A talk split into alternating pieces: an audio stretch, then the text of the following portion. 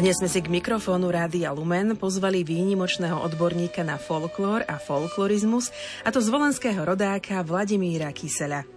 V súčasnosti je na dôchodku, ale jeho profesijný život bol spojený s viacerými organizáciami či umeleckými telesami, medzi ktorými nesmieme zabudnúť na Marínu, Ekonóm, Dimitrovec, Družbu, Ponitran, Lipu či Slovenský ľudový umelecký kolektív.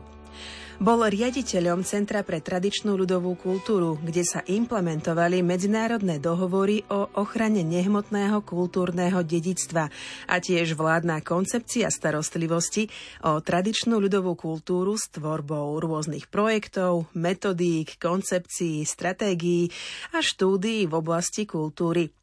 Zúčastňoval sa aj na projektoch ako Prebudená pieseň a mnohé ďalšie. O jeho životných cestách, ktoré súviseli s ľudovou kultúrou, sa dozviete, ak nás budete počúvať aj v nasledujúcich minútach. Od techniky pozdravuje Marek Grimovci a od mikrofónu Mária Trstenská-Trubíniová.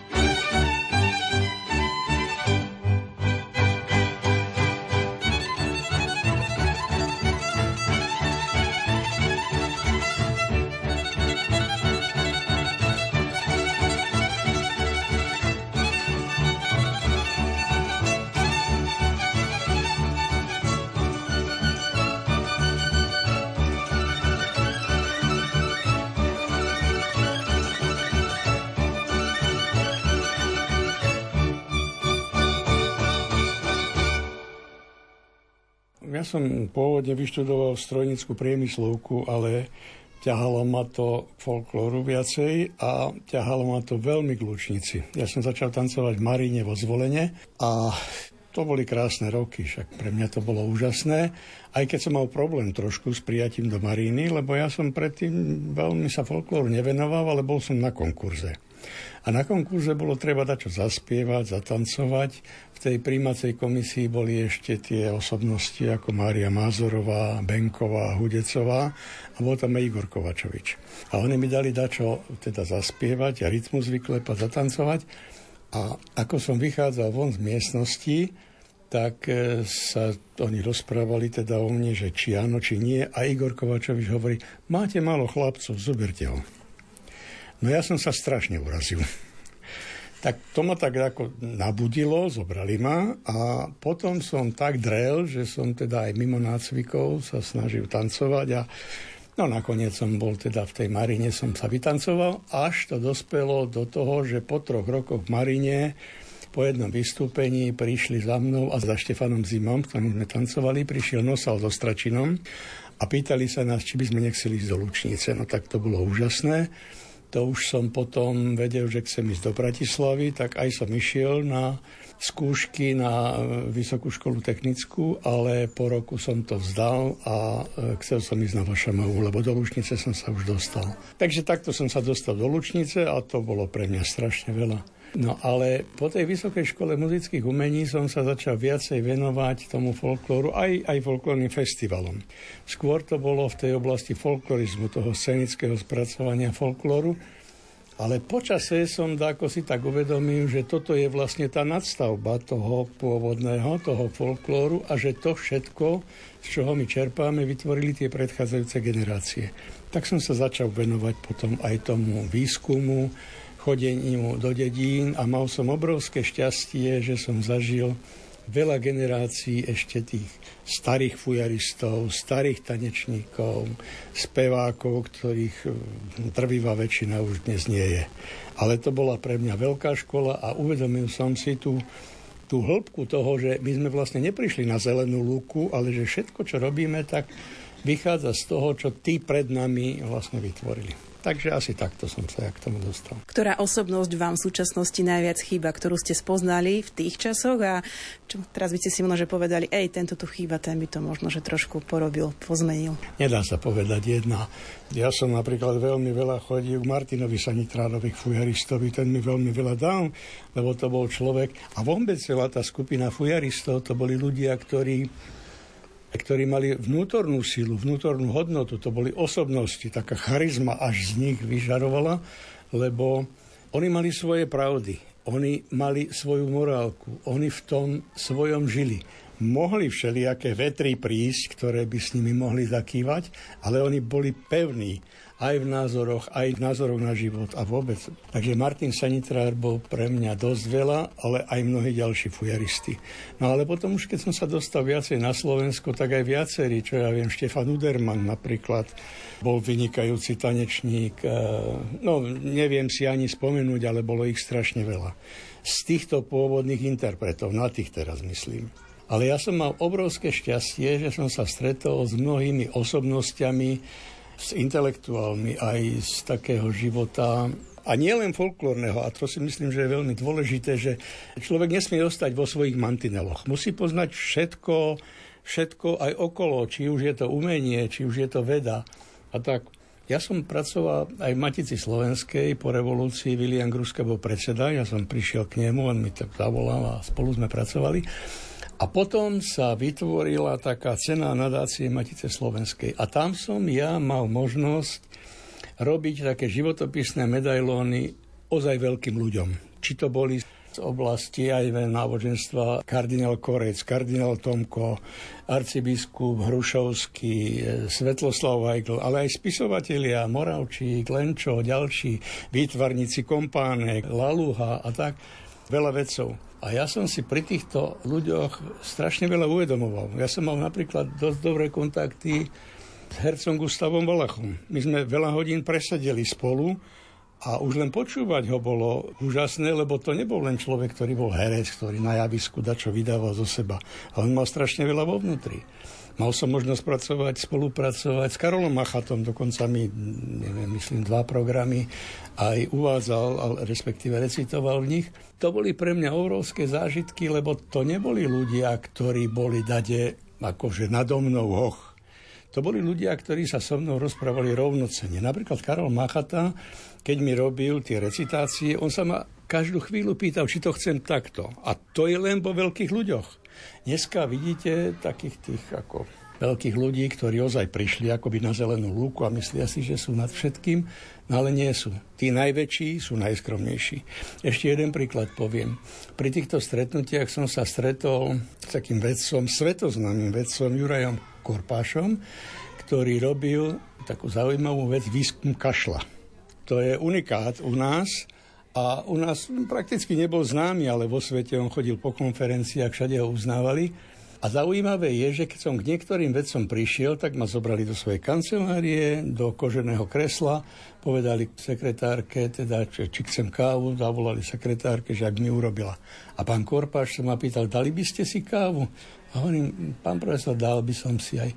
Tak pán profesor Korpáš, svetoznámy vedec, zobral varnú kanvicu, prešiel 50 metrov po chodbe, nabral vodu, prišiel tam a urobil mi kávu. Tá úžasná skromnosť je strašne dôležitá u ľudí a toto považujem za dôležité aj pre dnešok, aj pre folklórny dnešok. Takže tá skromnosť a to poznať svojich predkov a poznať to, čo oni vytvorili, považujem za mimoriadne dôležité.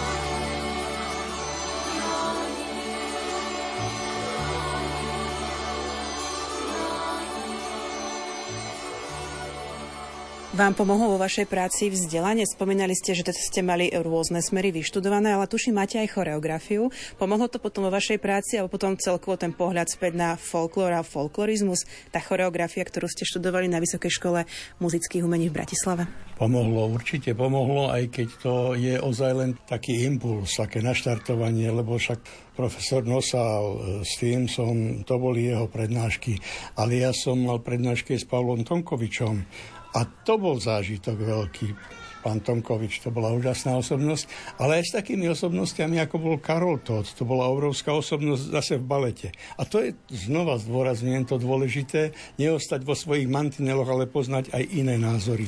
Takže škola, áno, samozrejme, dala mi dosť. Niekedy ľudia, mladí v súčasnosti hovoria, že to tancovanie v minulosti na scéne bolo také spartakiádne. Je to pravda? No, ako sa to zoberie, spartakiádne, viete, je folklór a folklorizmus. To sú pojmy, ktoré vo verejnosti veľmi, teda folklorizmus veľmi nerezonuje, ale to je vlastne to scénické spracovanie pôvodného folklórneho materiálu. Takže to, čo sa dostáva na scénu, to už musí byť upravované. Ten rozdiel medzi tým pôvodným, kde ľudia tvoria priamo v akcii, či na, ja neviem, na svadbách, pri rôznych príležitostiach, kde sa improvizuje, kde sa vlastne tvoria tie všelijaké folklórne prejavy, tak ten folklorizmus, to scenické spracovanie, musí mať aj takú organizovanú podobu. To znamená, že takto to vyskúma, donesie to medzi ľudí a naučí ich to. A to je rozdiel medzi tým pôvodným a tým scenickým. Takže ak Spartakiadne, tak áno, však boli rôzne tendencie, však určite nemôžeme zaprieť, že od 50. rokov, 60. ešte možno vplyv tých sovietských súborov bol u nás, aj Mojsejevovcov, aj ja neviem kohokoľvek, ale už e, začiatkom 70. rokov už sme začali presadzovať, to už som aj ja vlastne sa dostal do takých metodických kruhov a intencií, že sme začali presadzovať to, aby sa čerpalo z tých dedín, z tých konkrétnych ľudí a aj tie podmienky, tie súťaže a tie kritéria súťaži boli tomu čiastočne prispôsobované, takže už od tých, ja neviem, 30 červených rúží alebo rôznych takýchto, takýchto angažovaných programových čísel sa potom prešlo k takým konkrétnejším, aj keď možno to daktori označujú ako Spartakiadne. Po 90. roku sa to hodne posunulo lebo vznikla taká skupina ľudí, začala študovať staré záznamy. Čo je dobre, veľmi dobre. Naučili sa tancovať podľa pôvodných tanečníkov a čo najviac sa snažili priblížiť tým pôvodným predchádzajúcim prejavom. To je vynikajúce. Ale už aj k tomu mám teraz trošku výhrady, lebo to už je také, že no je to napodobňovanie. A nesmie sa to dostať do tej polohy, že my sme teraz nositelia tradícií, lebo sme sa to naučili. My sme síce pokračovatelia, ale nositelia tradícií sú tí, ktorí to robia doma v dedine. Nesmie sa dávať rovnítko medzi pojem tradičná ľudová kultúra, povedzme, a tanec, ktorý som sa naučil. Lebo to sú dve rôzne veci. Tanec je jedna vec, tradičná ľudová kultúra to je to, čo žije v dedine, čo sa prenáša priamo z generácie na generáciu. To, čo sa naučím z filmov, nie je úplne všetko, to je len taká jedna časť. Ale veľmi chválim tento trend, lebo bol veľmi dobrý. Len v okamihu, ako by sa začal presadzovať ako jediný, tak to nie je celkom dobré, pretože tak, ako je tradičná ľudová kultúra charakterizovaná svojou rôznorodosťou, rozmanitosťou, tak aj jej sprístupňovanie musí byť rôznorodé a rozmanité. A to bol jeden z dôvodov, prečo sme sa potom aj začali zaujímať o to, že vytvoriť centrum pre tradičnú ľudovú kultúru. No, už keď to takto poviem, tak to vyzerá ako, že išli sme vytvoriť centrum, ale to boli dlhé roky, kým sa podarilo k tomu dospieť. Išlo o to, aby sme začali sprístupňovať nielen tých ľudí, ktorí sa naučili od pôvodných nositeľov tancovať alebo spievať, ale aj tých pôvodných nositeľov. Lebo to je tiež dôležité, No tak sme začali potom chodiť tak nejako po súkromných zbierkach, po súkromných archívoch, nahrávkach, videonahrávkach, ale hlavne zvukových a na základe už potom pravidiel a zmluv sme od tých ľudí získali takéto záznamy, takže toto digitalizujeme. A digitalizovať sme začali celú šírku ľudovej kultúry. Teda nie len tanec, nie len spev, ale aj výtvarný prejav, lebo tradičná kultúra je synkretická, to je vlastne veľa vecí, ktoré dávajú ten konkrétny výsledok. Takže takto vznikla asi tá myšlienka.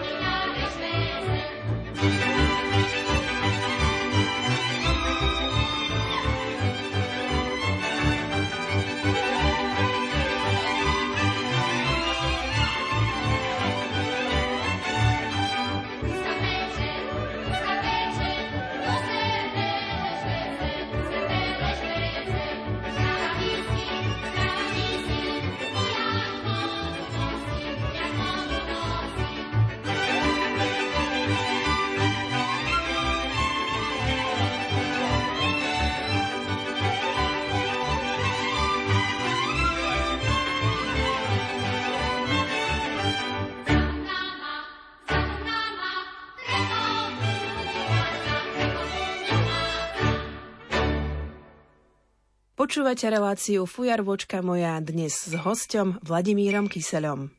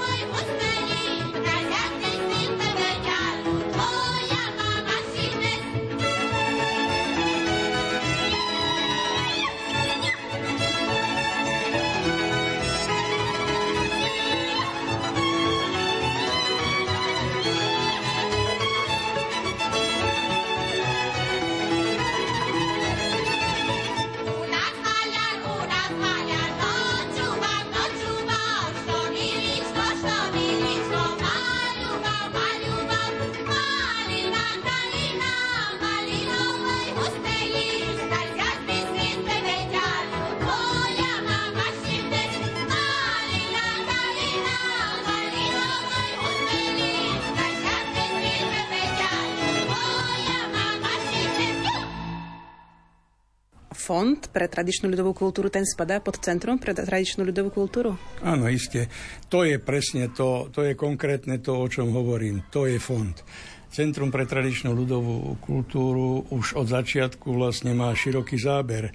To je napríklad aj celý proces prihlasovania a sprístupňovania, respektíve aj ukončenia toho, že sa niektoré prvky dostanú do zoznamu nehmotného kultúrneho dedičstva. V prvom rade slovenského to je podmienka pre svetový. A keď už sú v slovenskom zozname nehmotného kultúrneho dedičstva, tak tam už je možné v ojedinelých prípadoch sa uchádzať aj o zápis do svetového kultúrneho dedičstva. Len UNESCO to už veľmi obmedzilo, takže jeden štát v jednom roku môže prihlásiť len jeden prvok čo samozrejme spôsobuje, že nemôžu sa tam prihlasovať viacerí.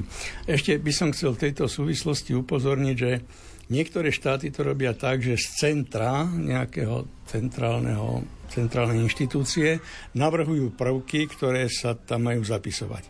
U nás sme toto neprijali a stanovili sme to tak, že to musí byť iniciatíva tých priamých nositeľov tej tradície, aby oni mali záujem, aby sa to dostalo do takéhoto záznamu. Lebo vtedy je to pre nich viacej, ako keď takto povie, však zapíšme fujaru. A oni povie, no dobre, tak zapíšme. Ale ak oni o to majú záujem, tak je to pre nich oveľa viacej. No, inak fujara bola zapísaná ako prvá ešte predtým, ako sme mali národný zoznam. To ešte nebola tá podmienka UNESCO byť v národnom zozname. No ale už od roku 2010, kedy sme pripravili všetky tie kritériá, podľa propozícií UNESCO, tak odvtedy už sa to takto robí cez centrum. Oficiálne to potom schvaluje Ministerstvo kultúry, ale tá drobná robota, tá konkrétna robota ide cez Centrum pre tradičnú ľudovú kultúru. No a Centrum pre tradičnú ľudovú kultúru robilo aj viacej vecí. Pre nás bolo veľmi dôležité, boli dôležité tie dokumenty UNESCO napríklad, lebo my sme sa viackrát zasadzovali o to, že mali by sme, ja neviem, vypracovať nejakú koncepciu starostlivosti alebo čo, ale nejako to neprechádzalo, aj keď si to v jednom roku Národná rada dala do takých ako svojich proklamácií, ale ostávalo to na papieri. Už v roku 1989 UNESCO vypracovalo taký návrh na podporu e, folklóru, ale hlavne v polovici 90. rokoch vyšlo ten dôležitý dohovor o ochrane tradičnej ľudovej kultúry a o podpore jej rozmanitosti. To boli dva dohovory. A vtedy to naše štátne orgány ako prijali, zaviazali sa to ako akceptovať a v tom roku 97 bol ministrom kultúry Marek Maďarič a vtedy nás poveril, on mal takú radu ministra pre tradičnú ľudovú kultúru. A nás poveril vypracovaním dokumentu, ktorý by akceptoval tieto odporúčania UNESCO. Takže my sme vypracovali vtedy koncepciu starostlivosti o tradičnú ľudovú kultúru. No a tá bola v auguste 2007 prijatá a na základe toho sa vlastne potom podarilo aj to pracovisko postupne presadiť. Takže asi takto to vznikalo.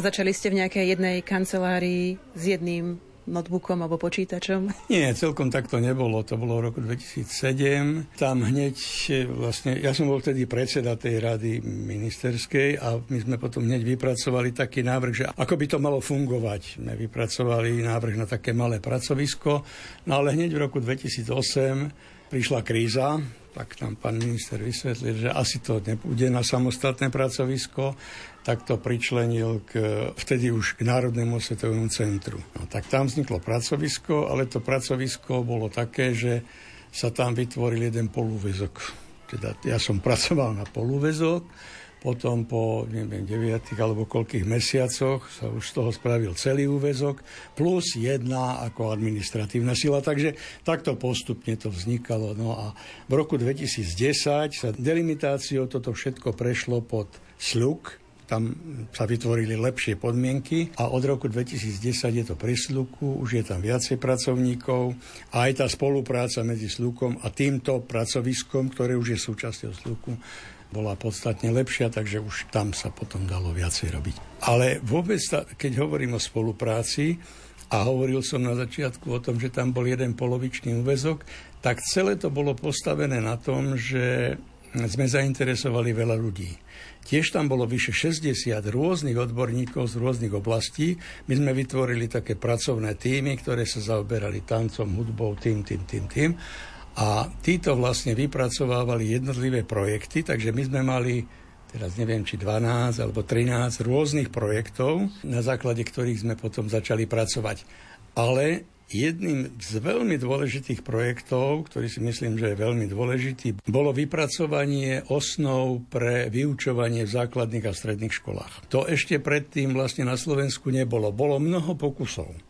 Bolo dokonca mnoho takých pokusov, začalo to v Sliačoch, potom bolo 5 základných škôl, ktoré sa snažili ľudovú kultúru dostať do vyučovania. Ale vždy to bolo na základe výnimky z učebných osnov. A nám sa podarilo presadiť vtedy cez ministerstvo ten projekt, že ministerstvo schválilo, že sa to dostalo do vyučovania ako nie povinný predmet, ale ako prierezová téma, to znamená, že sa to mohlo vyučovať vo viacerých hodinách, či to bol slovenský jazyk, dejepis, výtvarná výchova, hudobná výchova, ale konkrétne prvky z ľudovej kultúry, že sa dostávali do škôl. Pravdu poviem, že teraz neviem, akom je to už stave, ale vtedy to bol veľký krok. To bolo ešte v roku 2009. Čierne oči, chodte spať, čierne oči, chodte spať, bo musíte ráno vstať, bo musíte ráno vstať. Čierne oči, chodte spať, bo musíte ráno vstať, bo musíte ráno vstať. Ráno, ráno,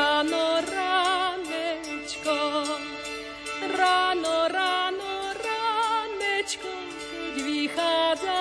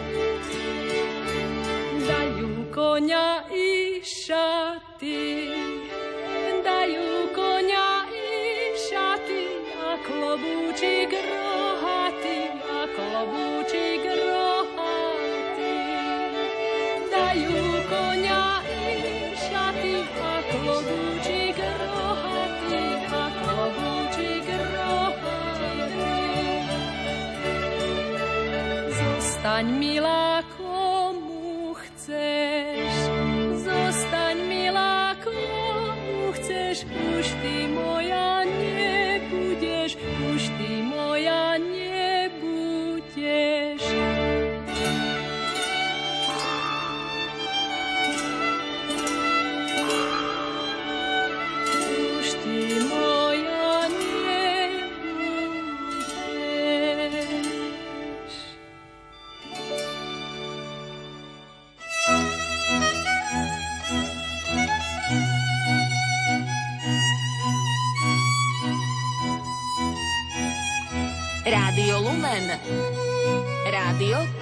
Ctí tradície.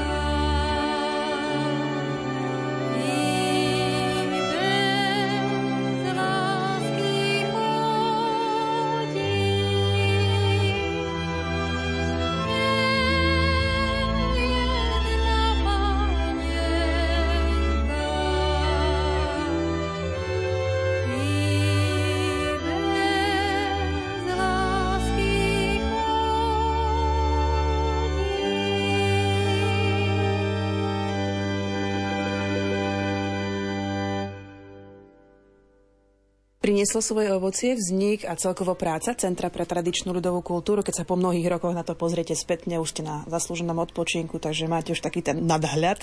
Stalo to za to? No, určite to stalo za to, samozrejme. Ja som veľmi rád, že sa nám to podarilo, že prinášame veľa vecí.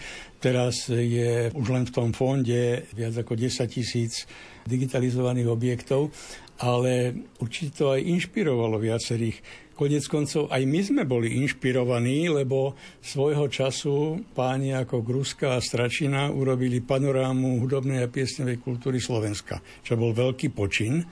A už vtedy sme boli tak aj s Gruskom v kontakte a on vtedy tak aj písal o tom, že to verí, že to bude inšpirácia aj pre budúce generácie.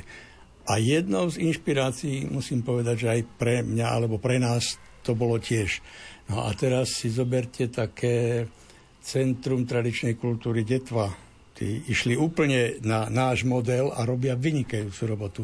Alebo aj tu priamo v Hrušove, keď sme teraz, tak už aj oni začali digitalizovať a už majú sprístupnené digitálne objekty z vlastnej kultúry. A toto bol vlastne môj taký aj pôvodný zámer, nesplniteľný nikdy na 100%, aby každá obec mala svoj archív ľudovej kultúry. K tomu sme vypracovali aj metodiku, k tomu sme mali konkrétne zošity, čo skúmať, ako skúmať, za čím ísť, za kým ísť. A táto metodika sa postupne, myslím, v niektorých dedinách uplatnila. Aj keď vravím, to je také ako 100% sa to nikdy nedá dosiahnuť, ale keby aspoň niekoľko desiatok dedín sa k tomu dostalo, tak je to skvelé. Sme na Hrušove, Hontianská paráda je tu už o pár dní. Vaše meno je spojené so začiatkom Hontianskej parády. Pred toľkými rokmi teraz dobre rátam, zle rátam 26, 27? 95. My sme sa poznali s Hrušovčanmi už predtým a oni mi raz tak zavolali, že by sa chceli poradiť lebo však to je taká dedina, slovenský ostrov medzi maďarskými dedinami, ale hlavne nie je tu, nebolo tu veľmi zamestnania. Takže ľudia odchádzali z dediny a chceli by dať čo také, čo by ľudí priťahovalo, aby sa tako dostali do vedomia.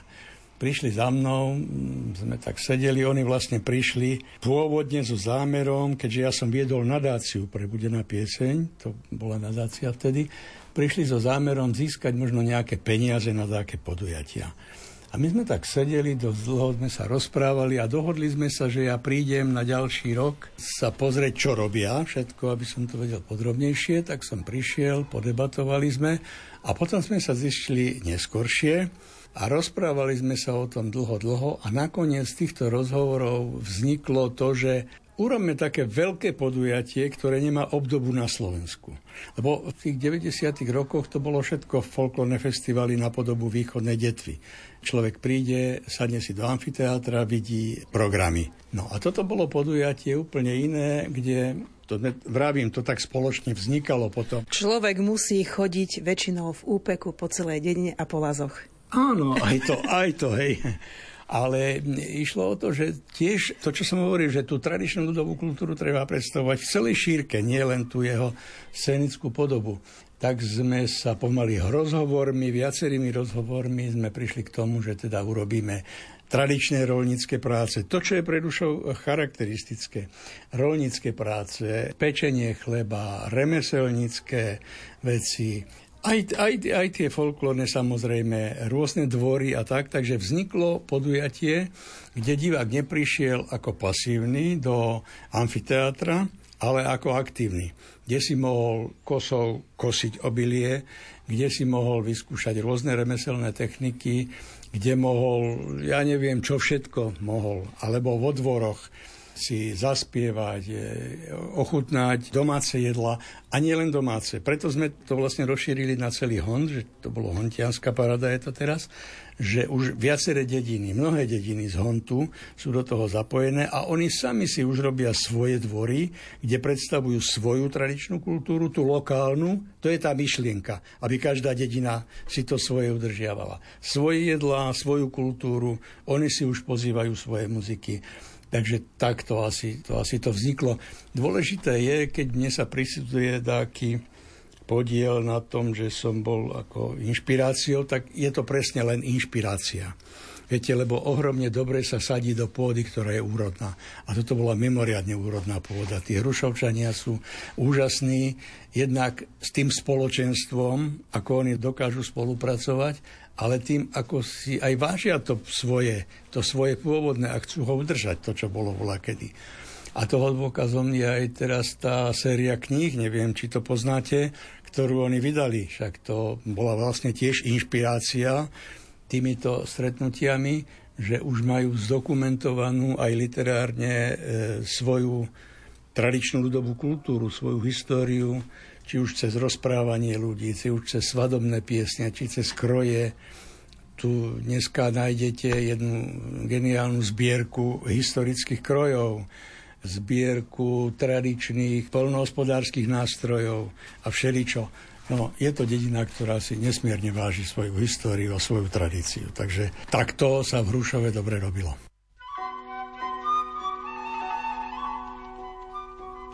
Budeme tu aj po hudobnom vstupe. Dnešným hostom je Vladimír Kyseľ.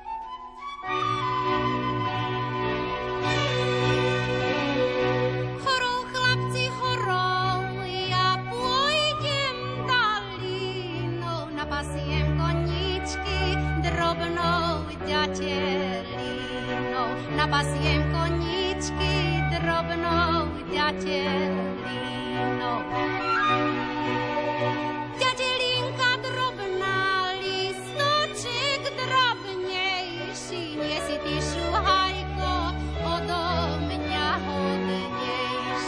女儿心里十五号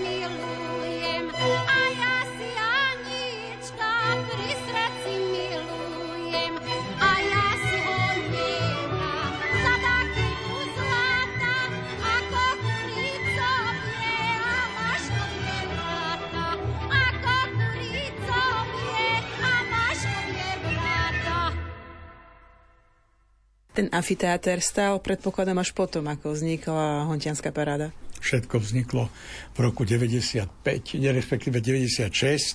Dohodli sme sa na tom a pravdu povediac, ja som neveril, že sa to podarí v tom prvom roku. Lebo to som ešte nepoznal schopnosti a, a tú súdržnosť Hrušovčanov.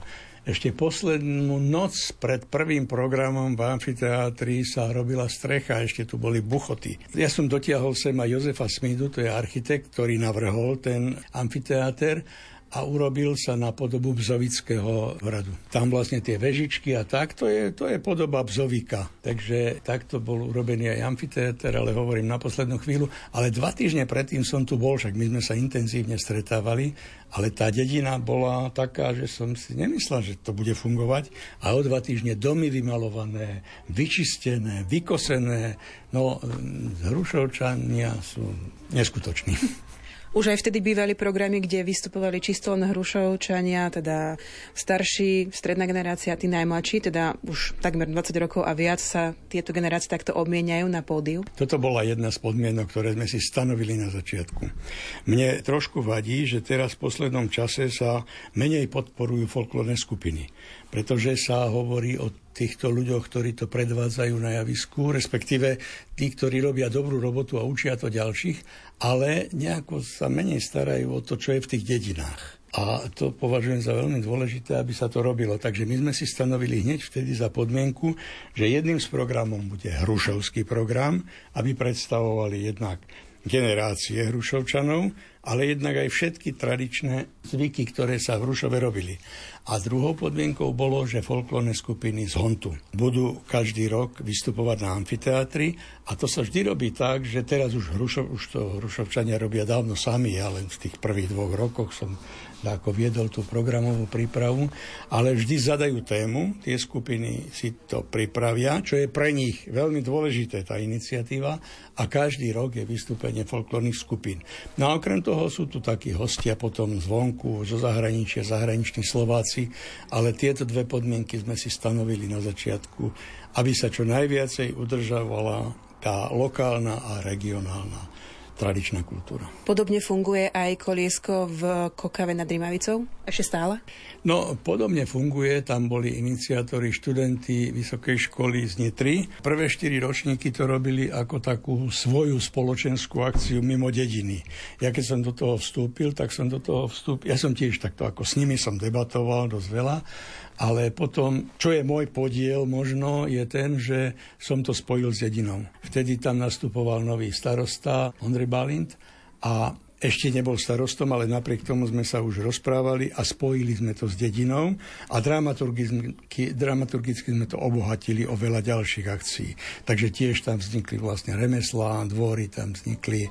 Tam sme si zase dali podmienku, že vždy jeden program bude taký študentský v piatok večer, ktorý by mal byť taký trošku experimentálny, že študenti tam prenesú svoj pohľad na scenické spracovanie folklóru. No a odtedy to vlastne tiež takto funguje. Ja už teraz tam chodím ako divák, zase už dosť dlho po dvoch rokoch vedenia programovej prípravy, ale veľmi rád tam chodím zase.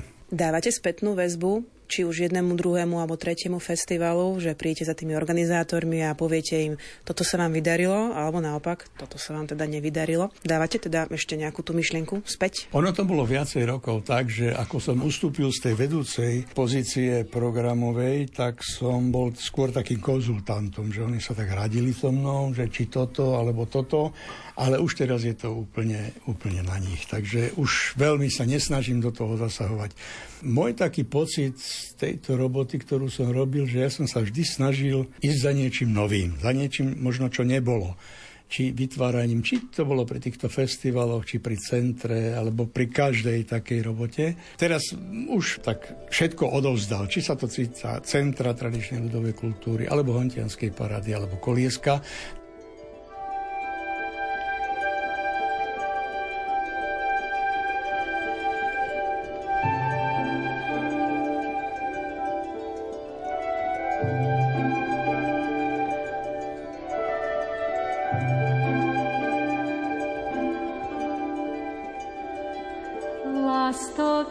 Lastovička štebota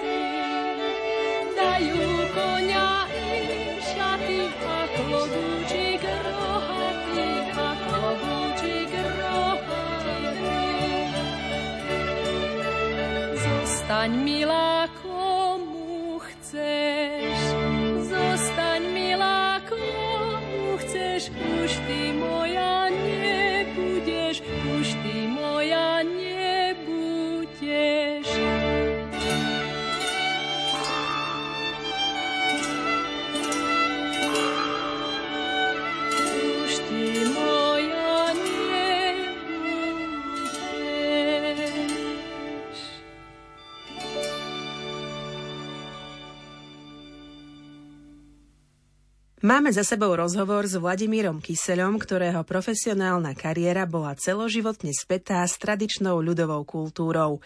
Je autorom stoviek samostatných scénických programov, bol odborným pracovníkom na Krajskom osvetovom stredisku v Bratislave. Pôsobil ako dlhoročný člen programovej komisie folklórnych festivalov ako Mijava, Detva či Východná. Spomeňme, že založil nadáciu Prebudená pieseň a je spoluzakladateľom festivalov Koliesko v Kokave nad Rimavicou či Hontianská paráda. A tam ho možno aj tento víkend stretnete. Za vašu pozornosť vám ďakujú technik Marek Grimovci a moderátorka Mária Trstenská-Trubíniová. Do počutia.